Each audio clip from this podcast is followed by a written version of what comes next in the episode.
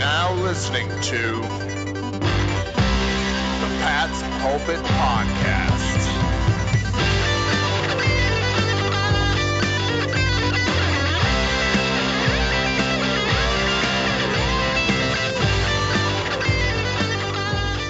All right.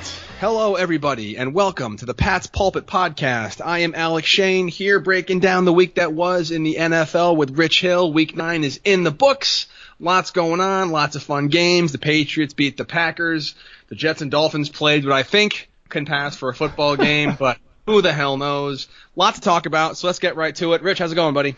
Oh man, I'm excited after just such a great weekend of football. We finally got to see the two goats square off. Uh, I was just very excited to see Marquez Valdes-Scantling and Cordarrelle Patterson shine. You know, the two two best players in the entire league.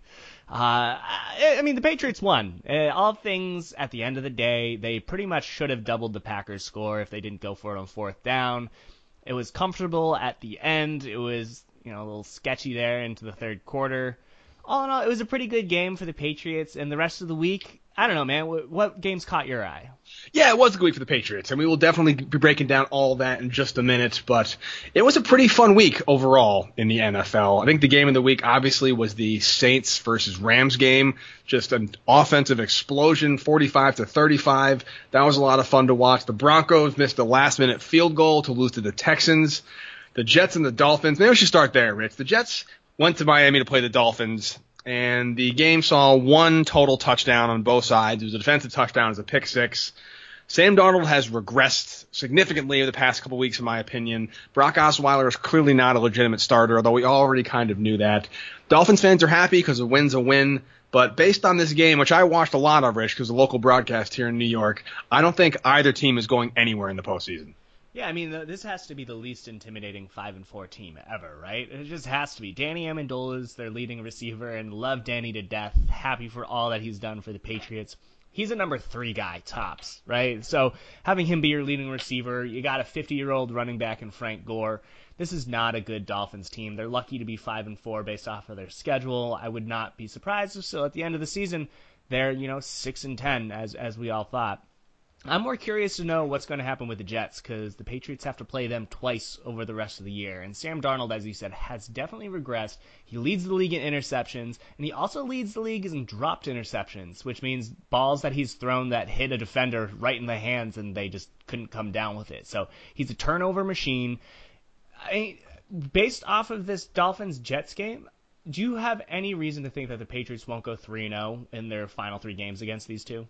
Only in that they have to travel to Miami, and Miami's kind of a house of horrors for Tom Brady. I'd be amazed if the Patriots lost to the Jets in any capacity by if they beat the if they beat the Jets by single digits, I'll be be upset with that as well. But the Patriots going to Miami, I think everything goes out the window for that one, and it happens right in a interesting stretch where they have to go to Pittsburgh right after that game.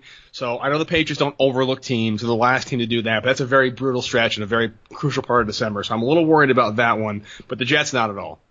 Yeah, and there's not enough pieces on either side for this really to work out. Darnold, four interceptions. I mean, he's lucky that Nate Peterman is the quarterback for the Buffalo Bills, or else people would just be laughing their heads off at how unproductive he's been. And I'm just kind of wondering if, you know, are the New York Jets Mark Sanchez in him? Is Sam Darnold? I know you can't judge his entire career based off of one season, but it doesn't seem like they're putting him in a position to succeed. They're throwing him to the wolves. He's not getting the development that I would expect a, like, a smart team to have by giving him the appropriate structure around.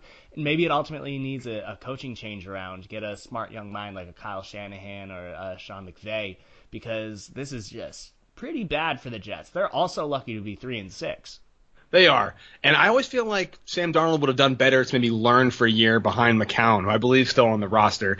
I don't think that would have been a bad year. I don't think any Jets fan or Jets front staff guy thought this was their year to go make a deep postseason run. So why not let Darnold learn the ropes, learn the pacing of the NFL behind a veteran who's not horrible, and then go after it next year? But that's not what they're doing. We've all seen what happens when a quarterback who's not ready gets thrown out there against the defense is going to eat him alive. And if you haven't seen it, just watch any game the Buffalo Bills play this year. Nathan Peterman pick six streak lives on, Rich. It's, it's unbelievable. It's it, it's amazing. Uh, granted, a couple of those were not his fault. They bounced out of the receiver's hands, but it's almost like people are. It's almost must-watch TV watching Peterman go out there because you know he's going to throw a pick. I feel legitimately bad for the guy, and that's rare for me. Yeah, it's it's un it's unheard of when you th- complete 31 passes and you don't get more than 200 yards. The fact that he threw zero touchdowns and three interceptions on an incredibly inefficient day, his passer rating was 45.4 and it improved his passer rating. That's how bad he is. It's it's unbelievable that he's continuing to be trotted out there. I do feel bad for him because he's not. at, I mean, of course, he wants to get the opportunity to show that he deserves to be on the field, but this has just been a reinforced response over and over and over and over again that it's not working, and they continue to do it. And I think what's flying a little bit further under the radar for a lot of Bills fans, be, or even just NFL fans, because Nathan Peterman has been just so atrocious, is the fact that LeSean McCoy has also been awful. He has been a ghost. If you look at his game against the Bills and this one against the Bears, Against the Bears, he had 10 carries for 10 yards. Against the Patriots, I believe he had like 11 carries for 10 yards, or vice versa. He has not been productive behind this Bills offensive line, and while you could also say that this Bills offensive line is atrocious and be absolutely correct, Chris Ivory has been more productive behind it. So there's something going on with LeSean McCoy as well, and I just think that this Bills team is set to implode yet again. Yeah, they are, and it's funny. I think you and I talked earlier in the year about how the AFC East might be a good division this year. They're not. Not a good division. AFC still stinks, but the Patriots remain the class of that division. However, a team that I want to talk about, actually, there are two teams I want to talk about, Rich, before we get on to the Patriots and Packers game. I think the Ravens, the Steelers, we can talk about that if you want, and the Chiefs and the Browns, that's uh, no shocker there. But two teams that are kind of making me notice them where they haven't in years past are the Houston Texans and the Los Angeles San Diego Chargers. Uh, the Chargers are quietly six and two right now. No one's really talking about them. They always seem to implode around this time every year, if not before. And the Texans have won six straight since starting the year 0 and 3. They needed a late minute field goal miss to beat the Broncos, but they still beat Denver at Denver, which is never an easy thing to do. And the Chargers beat the Seahawks at Seattle, another easy thing to do. Are these two teams people that are are they being underestimated this year? Is no one talking about them? No one thinking about them? What are your stance on the Texans and Chargers right now, Rich? Yeah, the, I mean the Chargers are super overshadowed because they're in the same division as the Chiefs, who are the talk of the the year, and you know completely reasonable. They've been unbelievable. Their only losses on the road against the Patriots in the last minute sort of thing. So the Chargers being six and two that's like it's fair that they're overshadowed a little bit. In my mind, they're the third best team in the AFC behind the Chiefs and the Patriots. And you, you look at all of their pieces; they've always had good pieces. They haven't had the health on a year-to-year level, and they didn't have it this year. So I think a lot of people wrote them off, myself included. But they've had players step up. Melvin Gordon is playing like honestly one of the top two, three running backs in the entire league, rather than you know Todd Gurley.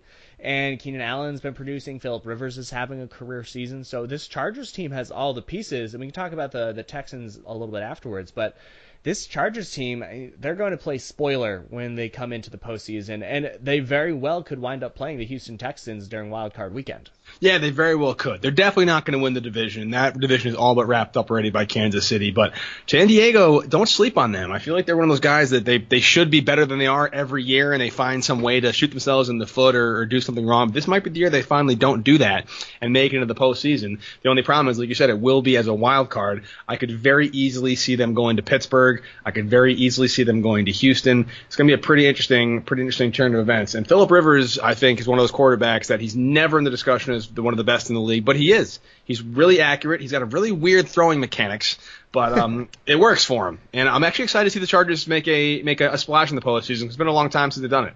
Yeah, I mean Philip Rivers is going to be the first ballot uh, Hall of Very Good candidate. I don't I don't know if he's ever been a top three quarterback while he's been in the league. Uh, maybe I don't know if anyone would include him in the top five outside of two or three seasons. So fact that he's having a career year is really good towards the end of it, uh, especially when you juxtapose it to what Eli Manning's been doing. Um, but yeah, uh, Philip Rivers has been a rock. He's going to carry them so long as he's honestly the the second or third best quarterback inside the AFC. He the, the Chargers are going to contend, but they will also have to worry about the Houston Texans because they have won six straight, as you mentioned.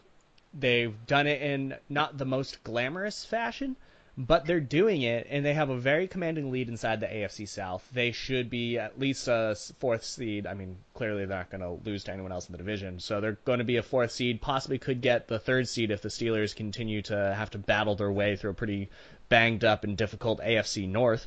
So this is a this is a Texans team that people do need to take seriously. JJ Watt's been playing like his typical self. They have a lot of pieces on defense. They finally have their quarterback. You're going to have to cover DeAndre Hopkins and Demaryius Thomas now. That's not something that any defensive coordinator wants to see in the playoffs. No, it's not, Rich. And let me ask you this question then. Other than the Chiefs, who I think are the best team in the AFC right now, better than the Patriots, I'll give them the the nod over the Patriots right now in terms of a complete team, especially offensively. The return of Justin Houston is going to make a big difference in them defensively. Which is the one team that is not the Baltimore Ravens that you that you least want to see in the postseason when it happens? Yeah, that's a really good question. I mean, I, I would want to lean towards the Chargers just because I don't expect Philip Rivers to be afraid of the Patriots, and they have all of the pieces that can go toe to toe with New England. So other than the Chiefs, I mean, the Patriots have shown that they can handle the Texans. They've done that over and over again. They've shown that same thing against the Steelers. I'm not afraid of the Bengals in the playoffs. That's kind of the entire AFC playoff picture, right? I mean, the Dolphins, the Tennessee Titans, uh, those are the ones on the fringes, and you throw the Ravens in there. Those are your three in the hunt teams. If you actually look at the teams that are in the playoff picture, the AFC playoff is pretty much set. It's just a matter of figuring out order and you know whether the Bengals or the Steelers are going to win the division. Maybe the Ravens can poke their head in there. No one expects anything from the Titans or from the Dolphins. So you really have seven teams, and of them, if you can't count the Chiefs, I'm not afraid of anyone other than possibly the Chargers, just because they got nothing to lose at this point. They don't. On the good side of that is I don't think Philip Rivers has ever beaten Tom Brady once, so that's a nice matchup as well. It's so funny. It is it is just past Halloween not even Thanksgiving yet. You just said the AFC playoff picture is more or less set. It's down to basically seeding and maybe the one, uh, the, the, the fifth or sixth wild card, and you're right. And I can't even argue. And it's been like that. I feel like almost every year the AFC kind of shakes itself out before Thanksgiving. It's just a matter of who hosts who and who gets the bye and who's that sixth seed. It's remarkable in an age of parity where the NFL's trying so hard to make sure every team has a shot. It's always the same five or six teams going at it every single year. However, the NFC playoff picture is much more muddled, especially now the Patriots beat the Packers 31 to 17. They're talking about the Packers not even making the postseason now. Aaron Rodgers has no pieces around him, blah, blah, blah. This was a great win for the Patriots. I actually had the Packers winning this game and we did our pregame predictions. I was gladly wrong and I'm happy about it. I personally though, Rich, in this, this highly touted battle of the GOATs, the greatest of all time against the greatest of all time, blah, blah, blah. I don't think either Aaron Rodgers or Tom Brady played all that well. Oh, I, I'm with you 100%. And for different reasons on both of them. I think Aaron Rodgers, he wasn't able to find Davante Adams. The Patriots had an amazing, amazing strategy on defense that I want to talk about a little bit afterwards. But Patriots did a good job, and it really did seem like Aaron Rodgers was the only player out there for the Packers, which isn't fair. That's like a huge testament to the Patriots for doing what they did. He just wasn't able to find any of his three or four rookie receivers that he's throwing out there because Randall Cobb's kind of the, a shell of his former self, and Stephon Gilmore did just an amazing job uh, erasing Davante Adams. So, I mean, Rodgers was a little lackluster. And the same thing totally applies for, for Tom Brady, who, in my eyes, he, how many games has he had this year where I'm like, oh, he's back, he's really really good? Two, three. Yeah. I mean, he, I mean, against the Chiefs, he was pretty good. I mean, against the I don't know, the Bears, he was fine. I mean, it's just like there's been a few points during the year where it's just like I, I'm waiting for Vintage Brady to come out. It's been over half a season and it hasn't been consistent. And you can point to, oh, he didn't have Edelman for the first four games. Oh, he hasn't had Gronkowski recently. I don't know, man. I, I, I am a little bit nervous that, you know, Tom Brady is now only going to be one of those top five quarterbacks in the league and no longer the, the greatest by a fair distance. Yeah, I mean, look, you the numbers back you up. It, it's it's the eye test and the numbers test. They both kind of follow. There are a couple. I think there was one pass in the the third quarter, I believe, where he floated the ball up to absolutely nobody. It was just a couple of just miscommunications, and he's not as accurate as he has been, and he just isn't looking like the Tom Brady that we all know so well. He's down to a top five QB. But I will say this, Rich, and not just against the Packers, in every game where he's needed to be good, in the second quarter, in the fourth quarter, wherever it is, when there were times when he needed to be Tom Brady again, he was. He stepped it up and he made it happen. So I still feel like he has that ability in him, but maybe just with age or time or whatever it is, he has to kind of dole out his superpowers to go on the sustained long runs. I should also mention that the Patriots have been without a running game for a couple of weeks, and as a play action based team, Tom Brady loves that play action. The Patriots have been very limited in what they could do offensively without that, that Sony Michel back there. Although Cordarrelle Patterson, I'd love to talk about him a little bit too. So I'm not going to say that Brady's never going to get it back together, but I can't disagree. He just seems to be not having a, a great year so far. Yeah, and all of this can still be true, right? Like Tom Brady can have had a small decline where he doesn't look as decisive or he's freaking out with pressure a little bit more. And he can also be dealing with the fact that they don't have a running game as one of the five heaviest play action teams in the entire league. No Gronkowski, no Edelman. I'm learning a new offensive player with Josh Gordon, transitioning players like Patterson. Uh, you know, it, it just hasn't had any consistency out there. And so, yeah, all of that is true. He's in my head, still one of the best quarterbacks in the league. I don't think that's going to change this year. But the the pieces have to settle down. The, fortunately for New England, the bye week is two weeks away. They have to get past the Tennessee Titans this upcoming week. But until then, I mean, Sony Michel is hopefully going to return. They just need to have everyone healthy for the final stretch, or else we're going to see more of these weird throws where Brady's just having miscommunications with all these new players on the offense. So let's talk about the offense, Rich. Good place to start. Tom Brady, 22 of 35, 294 and a TD. The leading rusher, once again, Cordarrelle Patterson, 11 carries, 61 yards. Maybe we can start with the running game. Uh, James White contributed as well. He had 12 for 31. But Patterson, I think, between this game and the last week's game against the Bills, night and day in what he was able to do as a runner. And what I saw in an initial watch through of this game was McDaniels was calling smarter runs for him. It was more stretch runs. It was more toss plays. He wasn't asked to read the A gap. He just basically followed James Develin on a toss, made a quick cut, and took off. He's fantastic in space. It's his biggest strength. And I think the running plays were more designed towards capitalizing on that versus the between the tackle runs where the running back has to kind of read where the linebackers are coming in, which way the blocking team's going, and make a cut based on that. He didn't really need to do that too much. You kind of got him into space early, and that really, really helped going forward. Oh, totally. And I actually, I really appreciate what Cris Collinsworth highlighted during Sunday Night Football when in the second half they showed what the Packers did on defense to make an adjustment, try and control what Patterson had been doing because in the first half, as you mentioned, he'd just been following Develin, taking a gash and just sprinting up the field, just lowering his shoulder, running hard. He was doing a great job.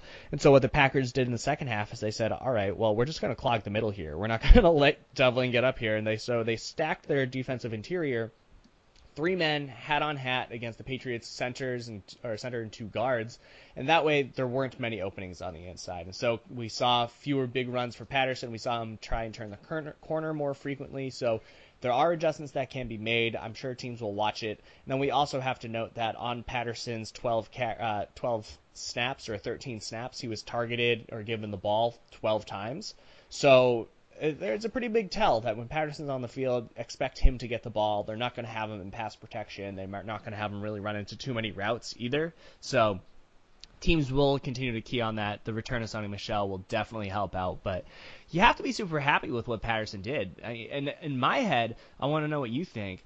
Even with Michel back, I still think Patterson deserves to get 10 touches a game, whether you know it's it's six rushes and three targets or something like that. He deserves to try and get the ball in his hand in open field because he is a hard runner and he does a lot of damage when he gets in the open field. No, absolutely. I hope he's basically a kind of flex running back wide receiver like you see in a fantasy roster. Uh, you put him back there like a two back set with Sony Michel and Cordarrelle Patterson, and you do like a double play action and throw it to Patterson. That's like a whole new play I just invented just now. There's a whole lot you can do with that, and I, I think he's got a, a really good first cut. You know, that's why he's so good as, as a kick returner. He's a cut and go kind of guy, and I'd like to see him as a complementary piece. I think that he's proved to himself, at least definitely against the Packers on Sunday night, that they're not moving, they're not running him, excuse me, in emergency duty. I think he's kind of come into the role, and they found a way to play to his strengths. The question though is, will he be able to be a enough a contributor with Michel back? But I guess only time will tell in that respect. What I'm curious about though, Rich, is while we're still talking to the running game, Kenjon Barner got one carry for four yards. And he had a great block, uh, blitz pickup on Clay Matthews, upended him. It was awesome. But the Patriots are not running Kenjon Barner, and it makes me wonder why they opted for Patterson over Barner. They just not trust him. Is he not a good runner? What do you think the logic is there, putting a receiver back there first before going with your backup running back? Yeah, I think part of it is just a size thing. Patterson is 225 pounds. Barner is roughly around 200, so he's he's a little bit on the smaller end of it. He's in a mold more similar to that of James White and Dion Lewis from a size standpoint. So if you need a goal line back, if you need someone on the early downs to really just pound through the offensive line, I mean they have been using James White at times, but Patterson's your guy to replace Sony Michel as the pure runner. If James White were to go down, I would expect Barner's snap to really go through the roof. But so long as James White is out there, honestly, uh, a Patterson James White combo isn't the worst thing in the world because Nope. James White has done an outstanding job of carrying the offense this entire year as Edelman's been suspended, as Gronkowski's been injured. Talk about Patterson a lot. We should talk about James White and the fact that he had over 100 yards and two touchdowns. Not only that, he uh, ran for six and seventy two, and he's he's uh, he's he was received for six seventy two. Excuse me, six seventy two, and he was a you know second receiver behind Josh Gordon, as he always has been all year. You know, I, I still think my my MVP of the season thus far at midpoint is James Develin for intangible reasons, which I'm happy to talk about. But he is he is so crucial to this offense that when he got hurt and he was limping around, I was like, oh man, that was been a a possibly season ending injury. I don't think the Patriots can function without James White right now. I really don't. And what he brings to the table as a coverage mismatch, what's remarkable about James White's stat line is not just the six catches on 72 yards. He was six receptions on seven targets. So almost every time Brady targets James White, he catches the ball because they cannot figure out how to cover him. They just can't do it, and he's such a mismatch nightmare. The way Brady motions him in and out of the backfield to help read the defense is huge, and he really complements the other receivers around him. And I think Josh Gordon, one of the big reasons he had such a big night, five catches for 130 yards, is because White's in there in the middle of the field, and the young defensive backs from Green Bay did not know how to stop it. Oh, totally. I mean, James White's averaging 12 yards per catch in that game. You got to respect that. You got to understand that your linebackers are going to be super busy. It'll take the pressure off of Tom Brady if you're going to have him on these quick little routes to the outside because that's one extra player in the box that will no longer be able to go after Brady. We saw Green Bay gamble a bit and hit Brady twice because they said, you know what, we're not even going to try covering White, just go after Brady. That's something that teams had to resort to because there's no way you're going to cover him one on one. So yeah, White's definitely the offensive MVP through nine games, and he's really been carrying it all. And so, uh, does he open everything up? Absolutely. Can they handle anything without him? I don't. I don't know. I mean, if if Michel comes back, I believe that he can be a receiver. But yeah, I mean, James White has been the most consistent, if not the most valuable player for this Patriots team at like at all points this year. Uh, but a, a, player who, in my head, uh, is the opposite of that, and I want to talk about him a little bit. Uh, Chris Hogan. Chris Hogan mm. had one target, zero receptions, and that target was kind of a swat down pass at the line of scrimmage, so it's like a theoretical target more so than one that any got into his any vicinity. Chris Hogan hasn't done as much as we all expected him to do this year. Third year with the team. He's been overshadowed and overtaken by Josh Gordon in the lineup. Julian Edelman's been productive as well since he's returned from his suspension. But with Gronkowski sideline, Edelman suspended at points, Josh Gordon not existing on the team, we all believed that Chris Hogan was going to take a leap this year. What's been going on with him? Why why hasn't he been producing when he has pretty favorable matchups out there? Yeah, that's a good question. I mean, he was even my my offensive X factor in our pregame show, so I was wrong about the score and my X factor. Really having a banner day. Um, but I don't know, man. It's just like I, at first I thought it was he was being forced into a one wide receiver one role, that number one guy, which he's never been. He's really better suited as like a third or fourth option. So in those early pre Edelman suspension games, I thought maybe he was just kind of playing above his pay grade because he wasn't quite meant to be that particular skill set. Then Edelman came back, and Gordon's in there, and Dorsett came into his own, had another nice game uh, against the Packers, three catches, 30 yards on three targets. And I figured he'd settle really nicely into that third, fourth option, but he just hasn't quite turned a corner. And you can't blame it on communication breakdown. You can't blame it on him not knowing the playbook. You can't blame it on anything really other than just he's been passed over. I don't think Tom Brady trusts him any less. I don't think it's an issue of, of, Brady not wanting to go to him. I just think there's better options now on the roster. I think James White is maybe taken off a lot of his a lot of his little under underneath routes, undercut routes, and Gordon's now the deep threat, and Gronkowski's your seam guy. So if you've got a deep threat, you've got your underneath route guy, you've got your outlet receiver, and you've got your seam guy. I don't know where Hogan really fits in anymore, and maybe it's just like he's just not enough football to go around. Yeah, and that's fair. That's fair, but although I would still point that Philip Dorsett has found a way to be productive. And so Yeah. H- Hogan's like a pretty good run blocker, and so I see that's why he's continuing to be on the field as that fifth guy, as you mentioned. You know, you got your tight end, so usually Gronkowski, you got Josh Gordon, Julian Edelman, your running back, and then that fifth guy has been Chris Hogan for much of the year. I, I mean, after the first four weeks of the season, I said that Philip Dorsett had done enough, that he deserves more playing time, that he should start taking and siphoning some playing time away from Chris Hogan because Dorsett's just a better and more consistent re- receiving threat. And after five more games, I still kind of think that. I mean, I think Dorsett could really flourish if he was given a bigger role in this Patriots offense. And by flourish, I am being very, very conservative in the sense that, like, he could get 500 yards this year, you know, as opposed to 200. So I, I just expected Philip Dorsett, or I expected Chris Hogan to have more production, and since he's not, I, I wonder how much longer he'll be able to hold on to this role until Philip Dorsett or someone else starts to take away more of his playing time.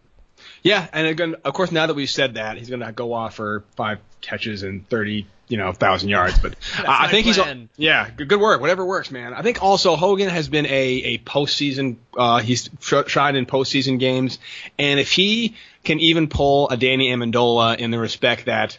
You can count to Danny Amendola was so good with this. Every single season for the Patriots, you can think of like three or four crucial plays that define the season, and they were almost all Amendola catches. Mm-hmm. If Hogan can kind of do that in the second half of the season into the postseason, he'd have earned his contract. And like you said, like Josh Gordon actually as well, Patriots have a phenomenal blocking wide receiver corps. I think Hogan is a great blocking wide receiver. He has a place on this team. I think maybe just the game plan thus far has not really warranted him catching passes. But you know it's a rough day when our favorite tight end, Dwayne Allen, finally gets on the catch receiving board, has one for 21, and Chris Hogan sees nothing. That it's just not really his time. But again, I think they'll just game plan for him when it matters most. And as long as the offense is moving the ball well when they do, they're going to be fine. Yeah, absolutely. And speaking of great game plans, let's transition over to the defensive side of the ball and talk about just the master class Yeah. that Brian Flores and Bill Belichick put out there, holding the Green Bay Packers offense to 17 points on the day. I have my thought and my theory on how the Patriots approached this game, how they limited Aaron Rodgers to be less than a 60% passer, how they were able to remove Davante Adams from the entire game. But what was your first thought when you saw, you know, the final score, Packers 17 points? Yeah, I mean, I never would have thought the 17 points was the thing, which is amazing. But in terms of defensive strategy, I think they have a very complex defensive scheme that's called Stephon Gilmore, go follow that guy. And that's all they had to do for Davante Adams. And he was more or less a ghost in that game because of what Gilmore was able to do. Six for 40 yards, um, you know, and a touchdown, but that was a third and goal with Aaron Rodgers scrambling around. That is a very, very mild day for Davante Adams. And with Gilmore able to basically lock down that receiver, I think they went really wide in their gaps in their nickel package. They really invited the run. They gave it the middle of the field. They enticed Aaron Rodgers to run the ball a lot. And when they tightened up in the run, they contained him from scrambling to his throwing side, so scrambling to the right. They always forced him to go left, which is a much harder throw for him to make. They didn't really try to sack him too much. They knew he'd just escape it and pick up plays with his legs, so they kept him in, behind them at all times, and they dictated where he was going to go with his coverages. And with Davante Adams more or less out of the game, it left him Jimmy Graham and your boy Marcus Val- or Valdes, Valdes, however you pronounce his last name. Um, so I mean, I think it's just such a, a very, very smart strategy in that you know you're not going to be able to stop Aaron Rodgers, but you can severely limit what he's able to do, and they did that to perfection. Oh, absolutely. I think you just completely nailed it. I think there were two main points and how the Patriots were able to approach the Packers and really stop them. First one is definitely highlighting Davante Adams as the engine for the entire offense because if you can limit Davante Adams, uh, Marquez Valdes-Scantling is a rookie. Uh, Equanimeous St. Brown is also a rookie. Uh, so, I mean, those were the other receivers that they would rely on because Randall Cobb's a slot guy. You don't really trust him too much more beyond that. And then you got Jimmy Graham, sure. But what the Patriots did was say Stephon Gilmore shadow Davante Adams for two thirds of the game. And that's what happened. In the other third of the game, Jason McCourty and Duron Harmon, you bracket Davante Adams so he can't get comfortable, you can't get into a rhythm. I think ultimately at the end of the day, Stephon Gilmore was only targeted four times, allowed two catches for something like 14 yards, 20 yards, something really, really impressive. So amazing day in the office for Stephon Gilmore. And the other thing that the Patriots did really well, and was kind of a throwback to what the Patriots had done to Peyton Manning in the Denver Broncos back in 2013, that was pretty successful. They managed to win that game in the regular season. Is that they enticed them to run, and as you mentioned, the the Packers kind of were having some success running the ball. Patriots were spreading out, making sure that Aaron Rodgers wasn't going to win the game with his arm throwing it to the sidelines or anything like that. And so you look at the Patriots. I saw a few times where it seemed like Aaron Jones or Jamaal Williams were just squirting up the middle of the field pretty easily.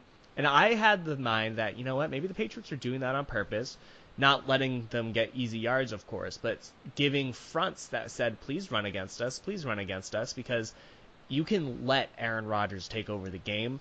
If you build up that lead that the Patriots had finally able to uh, accomplish in that fourth quarter, then you're not going to be able to win the game running the ball. And so by just kind of removing the ball from the Packers' passing attack, puts the the favor a little bit in the New England passing attack to be able to build a lead and run away with it. Not only that, but what a game by Kyle Van Noy. I want to highlight him today because I think his primary job was to see Aaron Rodgers start to move and chase him down. I'm to actually go ahead and give Adrian Clayborn equal credit because the way he was able to move laterally was phenomenal. There's so many times you saw Rodgers start to bootleg out. He evaded the initial pressure. He started rolling to his right, rolling to his left, and Van Noy and or Clayborn was right there, forcing him to run east to west instead of north and south. And it really uh, kind of threw off his rhythm. I don't think he was expecting that. And it's interesting to me watching Aaron Rodgers. I feel like it's a testament to how great he is as, as a player but I feel like he tends to make plays harder than they need to be sometimes. So many of his throws are just him like running around forever and then making something amazing happen. And the Patriots really limited what he was able to do when he did that. It's really, really impressive. All the times that he made a good play, it was more of a standard kind of Aaron Rodgers play, and it wasn't anything that really killed him. The only thing I think of that was kind of a uh, a dagger was that 50 some odd uh, pass to that Jason McCourty was in coverage in. However, that was a cover zero play, and it was a blitz that they just got burned on. That just happens. It's a risk you take. So overall, phenomenal game plan. This game was nothing like I expected to be on either side of the ball, and I think it was as close to a statement as you can get for for a, a AFC versus NFC matchup.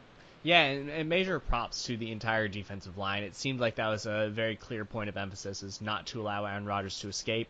He still managed to do it sometimes, but far fewer times against the Packers than at any other point in the year did it seem like the Patriots edge rushers were running past the quarterback. And it really yielded results for Adrian Clayborn, right? It felt yeah. like this was his best game of the year, his most disruptive, and it's because he was I don't know, more controlled in his pass rush. He wasn't going past his man. He was saying, you know what, I'm just going to stick here and we're just going to squeeze. And if Adrian Clayborn can play like that for the rest of the year, we have finally found a guy who can complement Trey Flowers on that defensive front. And other teams should really take notice because this is going to be a very good Patriots defense for the rest of the year. It's weird, Rich. It's almost as if like the Patriots were kind of still figuring out who they were early in the oh. year, and then like in October and November they started to get really good. Who knew that? Who who thought that would ever happen though? That's never happened before, right? No. Oh, absolutely. I mean, this Patriots team has continued to develop. They've continued to to really just every single player has found their role. I love that Jason McCourty has settled in. Devin McCourty seems to be playing better the past few weeks than he was earlier in the year. Uh, I mean, every piece is settling into place. Trey Flowers is playing better than ever before. Lawrence Guy is still playing at his highest performance level. So Look at defense; they're getting better every single week. Look at the offense. Hopefully, everyone's going to get healthier. That bye week can't come soon enough. I hope everyone gets a little bit healthier. But through nine weeks of the season, Patriots are seven and two. You go back, you know, a billion years, the Patriots are always seven and two. So for whatever issue the Patriots had in week two and three, it's probably a thing of the past. And we can look at this Patriots team and say, you know what? They're in as good a spot as ever to just make another attempt to reach a Super Bowl. Amen, buddy. Oh, absolutely. And so we'll, we'll break down more of this game on patspulpit.com. But until next time, Alec, you have a good one. See you, man. Later.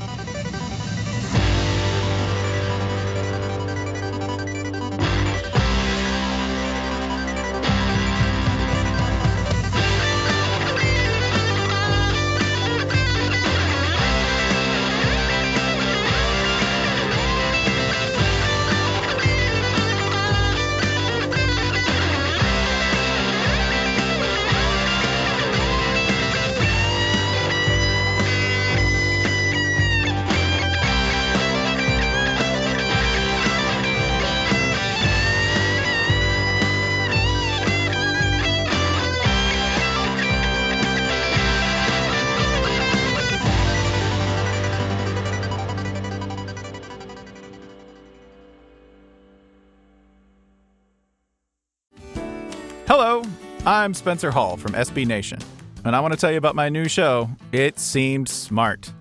It Seems Smart is a show about people doing things that, for some reason or another, seem smart at the time. Those things might include doing a little cocaine and driving a bike up a mountain. Or, I don't know, maybe racing 100 miles per hour across the country in the middle of the night with no one's permission.